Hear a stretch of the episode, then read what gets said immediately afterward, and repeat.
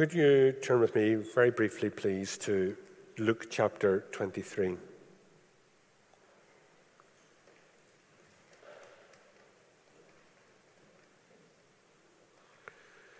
And I'd like to read with you from verse number 32. Then there were two others, criminals, led with him to be put to death. And when they come to the place called Calvary, there they crucified him and the criminals, one on the right hand side, one on the left. Verse 39.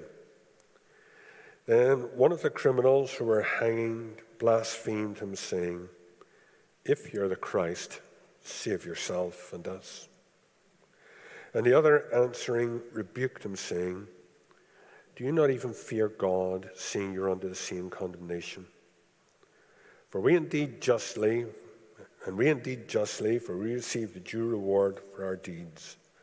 But this man has done nothing wrong.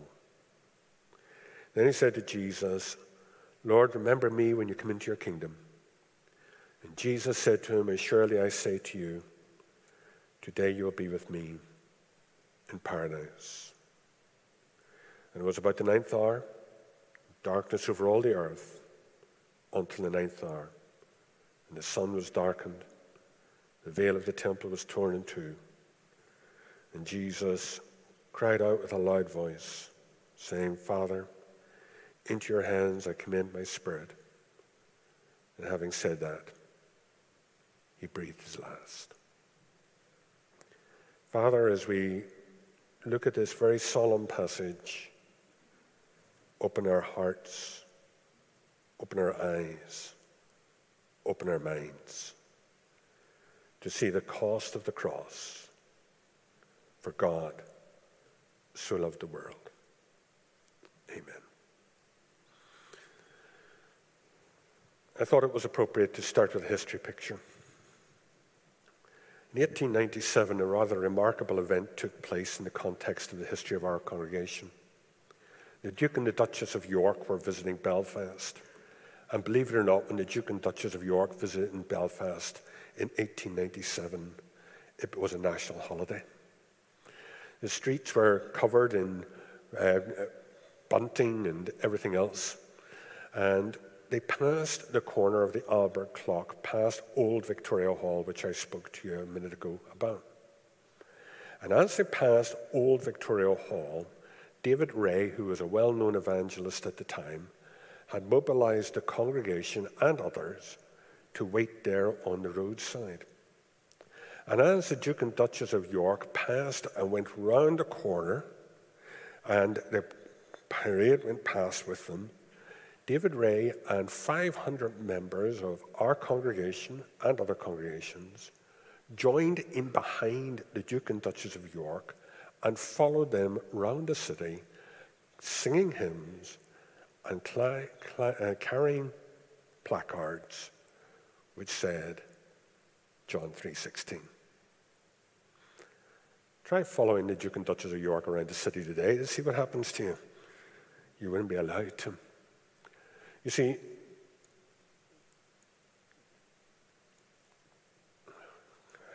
I'm having a problem here. Could we move on, Sharif, please? Um, the words of John 3:16 are known right throughout the whole world. Whatever language you go into, Chinese, Japanese, French, English, Italian, whatever language you want to go into. For God so loved the world that he gave his only begotten son, that whoever believes in him should not perish, but have everlasting life. And we've been looking at this verse, it's called the Golden Text. It summarizes so much of the gospel message in a couple of sentences. And so, therefore, we want to look at whoever believes today.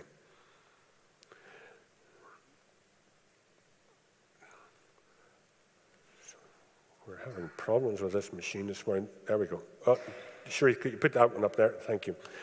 Um, I want to just look at it in terms of three headings danger, destiny, and duty. Whenever I was a boy at university and I lived in Japan, I used to go out into the islands in Tokyo Bay and snorkel. We used to take a ferry out. And one day we stayed in this B&B on the islands and we went out and the, the lady in the B&B said, where did you go today? And we said, oh, we went round such and such hill. Oh, she said, I should have told you. What should you have told us? Nobody goes round that headland because there was a recent shark attack and it's very dangerous. And I thought, well, thank you for telling us when we got back. Because if there's a danger ahead, we want to be alerted to that danger. We want to know about it. And the Bible says very, very clearly, Uh, could you move on? Uh, uh, Sharif, I'll get, abandon this here. Uh, the Bible tells us very, very clearly that the danger is that we might not perish. Might not perish. And so, therefore, right in the heart of this little word, verse that we've been considering, is the word perishing.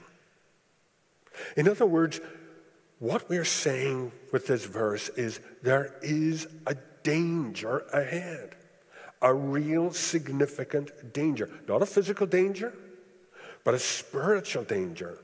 Because that danger leads and has two destinies. The destinies are quite simply explained to us in that verse.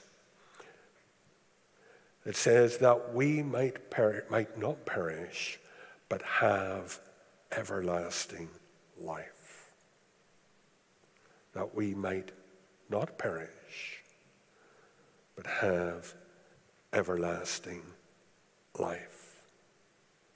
In other words, the Bible message is this that you as a person are under a dangerous situation spiritually. That if you die, that is not the end. Whenever you're going to the grave, it's not all over, it's just starting. There is eternity ahead. There is life beyond the grave. Jesus Christ proved that by his death and his resurrection from the grave. That's what the Easter story is all about. We might not perish. And the Bible talks about perishing, it uses a lot of imagery. It talks about darkness, but it also talks about fire. It talks about loneliness. It talks about isolation. It talks about alienation. It talks about it in the darkest way that the human language can express it. It doesn't mean those images are literal. It's expressing to you a condition in which you are alienated, isolated for all eternity from a God who loves you. What a terrifying thought that you might not perish. The reality is that there is a place that the Bible calls hell. We don't like to talk about it. We don't stand up here and pound it. We simply want to make you aware of the danger.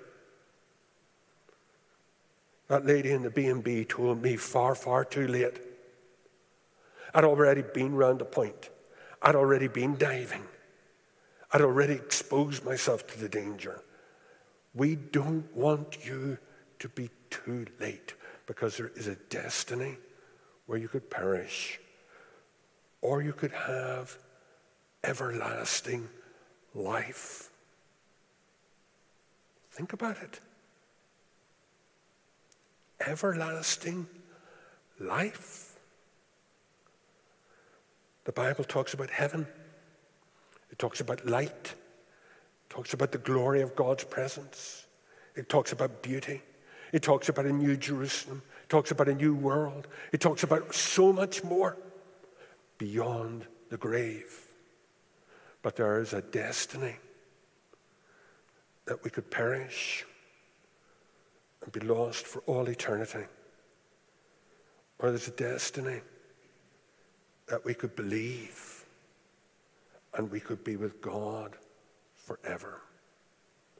That we might not perish, but have everlasting eternal life which commences the moment you believe. But we have a duty. We've picked up the next one that whoever believes in him. You know, as a history teacher, I've been asked to believe a lot of things. As a vice principal, I can remember boys coming into me, into my office, and say, Okay, what happened? He said, Sir, I'm going to tell you the truth. Yeah, his version of the truth. It was always his fault, never my fault. Because, you see, belief is at a very superficial level, at the, at the lowest level, if you like, is accepting what another person says. As a matter of fact, the Chinese character for belief is a really interesting one. It's a man, it's made up of two pictures, a man standing behind, beside his word. The two come together to mean believe. Trust me, believe me. And maybe you, at this moment in time, believe the Bible. Yes, it's true. Yeah, I think it's interesting. Yes, it's a fantastic book to read. Yes, there's wonderful messages in it. Yes, Jesus Christ existed. I, I, I believe all that. But you're believing it intellectually here. And it hasn't impacted. Let me get controversial. Remember at the start of the pandemic? The scientists all came out and said there's a pandemic coming. And you had a choice of believing or not believing. And if you believed, you did something. We'll leave the not believing aside. Let's look at the believing. If you believed, you went and you took the isolation, you wore a mask, you were vaccinated, you took action. Your belief, your trust, he's saying that's true, required something more than that from you. You had to respond to that belief. You had to behave in a way that showed you believed it. No point in saying, yeah, yeah, I believe that pandemic, COVID comes along, but I'm just going to carry on like normal. And you know what would have happened? But because you believed it, you decided you were willing to do something to prevent you getting the disease. And that's the level we need to go to. It's not just accepting what the Bible says up here, it's saying it requires me to do something about it. Believe means to accept and to place your trust in Him, to accept Him as your Savior, as your Lord, to decide to follow Him to make him in charge of your life. And the people who did that in the book of Acts are for the first time called Christians. A Christian is not somebody who has an academic idea. A Christian is not somebody who comes from some race or culture or creed. A Christian is not a Western idea. A Christian is one who has said, I hear, I understand, I accept, I believe. I did it as a boy. 1962, 60 years ago this year. Peter Brandon was speaking at the happy hour. You'll read about it in the book. Not that I'm trying to sell the book, but you'll read about it in the book. Not my story, but about Peter Brandon. And he came along and he spoke to us. And he told us about the message of the gospel. And I went home that night as a boy, a seven year old. Yes, I'm 67. I went home that night and kneeled down at the side of my bed in Lichfield Avenue in East Belfast. I said, Lord Jesus, come into my heart, be my Savior. And it's been ups and downs and all the rest. I'm not going to pretend it hasn't been. But from that moment, on the 19th of March, 1962, I know I believed. And that has affected and changed the progress of my life to the present day. But there's one way of moving on to illustrate this. There's a Chinese character. As you, as you heard, I grew up in the Far East and so on. This is the Chinese character for world. In Japanese, we read it as yo. It's the world. But I want you to look at that Chinese character very, very carefully. There's three crosses. Three crosses. Just throw up the next slide for me. There they are. And I just read to you about three crosses two thieves on a cross. One believed, one didn't believe. One said he is who he claims to be. One didn't follow him. One, he said, I, You will be with me today paradise. One was lost. Look at that, that character for it. And Sharif, give me the next slide. If you look, two of the crosses are linked, and one goes out on its own. Three crosses, two linked, one going out on its own. The oldest written language in the world is Chinese. And I firmly believe that through the pictures of the Chinese, Japanese language, God speaks. And that's what the whole passage I read to you this morning was about. It was about that scene on the cross where there are three. Why three crosses? The man in the middle was dying for the sin of the world. One on one side, one on the other side. One accepted, one refused. One went with him, one went on his own. the world. God doesn't divide the world into geography or creed or whatever. He divides it simply into this. Do you believe? Do you believe? For God so loved the world. Let that sink in. For God so loved the world. What did he do? He gave his only begotten Son to die on the cross. That whoever, that's you and me, all of us here, that's the whole world, whoever believes in him will not perish, two crosses join, but will have everlasting life. The final D is decision.